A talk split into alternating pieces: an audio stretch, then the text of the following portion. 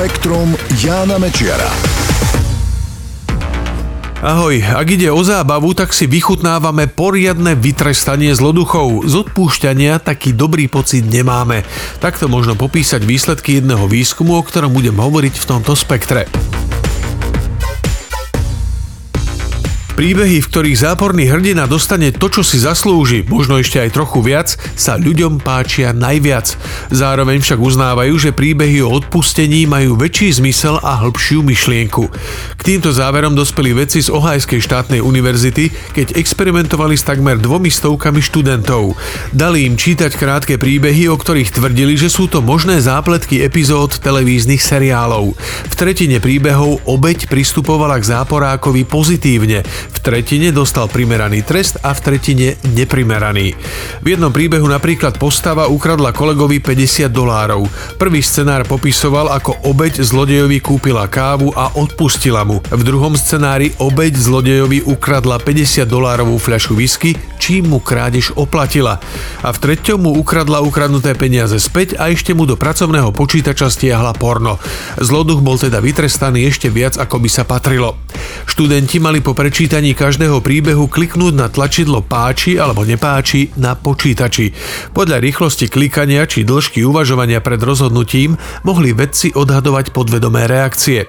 Ukázalo sa, že najviac sa ľuďom páčili príbehy, v ktorých bolo zlé konanie primerane potrestané. Pri príbehoch, kde trest alebo odplata prekračovali zločin, dobrovoľníci trochu dlhšie váhali, či sa im to páči alebo nie. Nakoniec však vysvetlo, že takéto príbehy považovali za najzábavnejšie najzábavnejšie, prinášali im najväčšie zadosťučinenie. Ak však mali hodnotiť zmysel, význam alebo myšlienky ukryté v príbehoch, na prvom mieste boli tie o odpustení.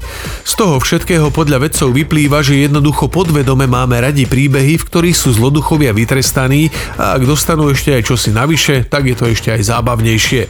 Napriek tomu príbehy o odpustení oceňujeme najviac, aj keď ich nepovažujeme za až také zábavné.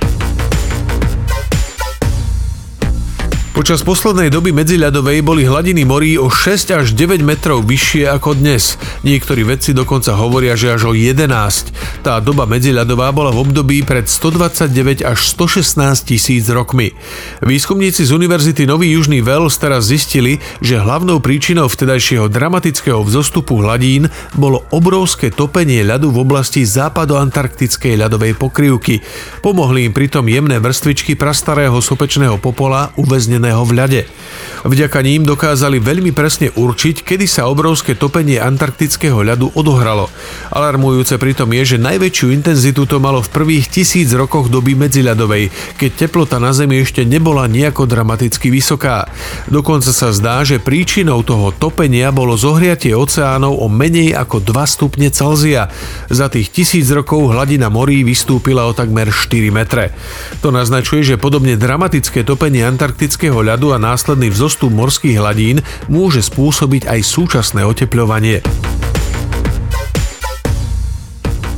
Čo presne sa nachádza v hlbinách našej planéty, nie je celkom jasné. Vieme, že naša Zem má železné jadro a 90% celej planéty tvorí železo, kyslík, kremík a horčík.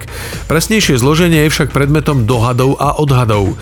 Preto sa vedci z Austrálskej národnej univerzity pokúsili vytvoriť doteraz najpresnejší model chemického zloženia Zeme. Použili na to všetky možné dostupné údaje. Model ukázal, že naša domovská planéta obsahuje výrazne viac sodíka, draslíka, chlóru, flú fluoru, hélia a ďalších vzácných prvkov.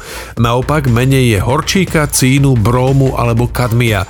Podľa výskumníkov tieto zistenia pomôžu pri lepšom poznaní našej Zeme, ale aj podobných planét pri iných hviezdach. Spektrum Jána Mečiara.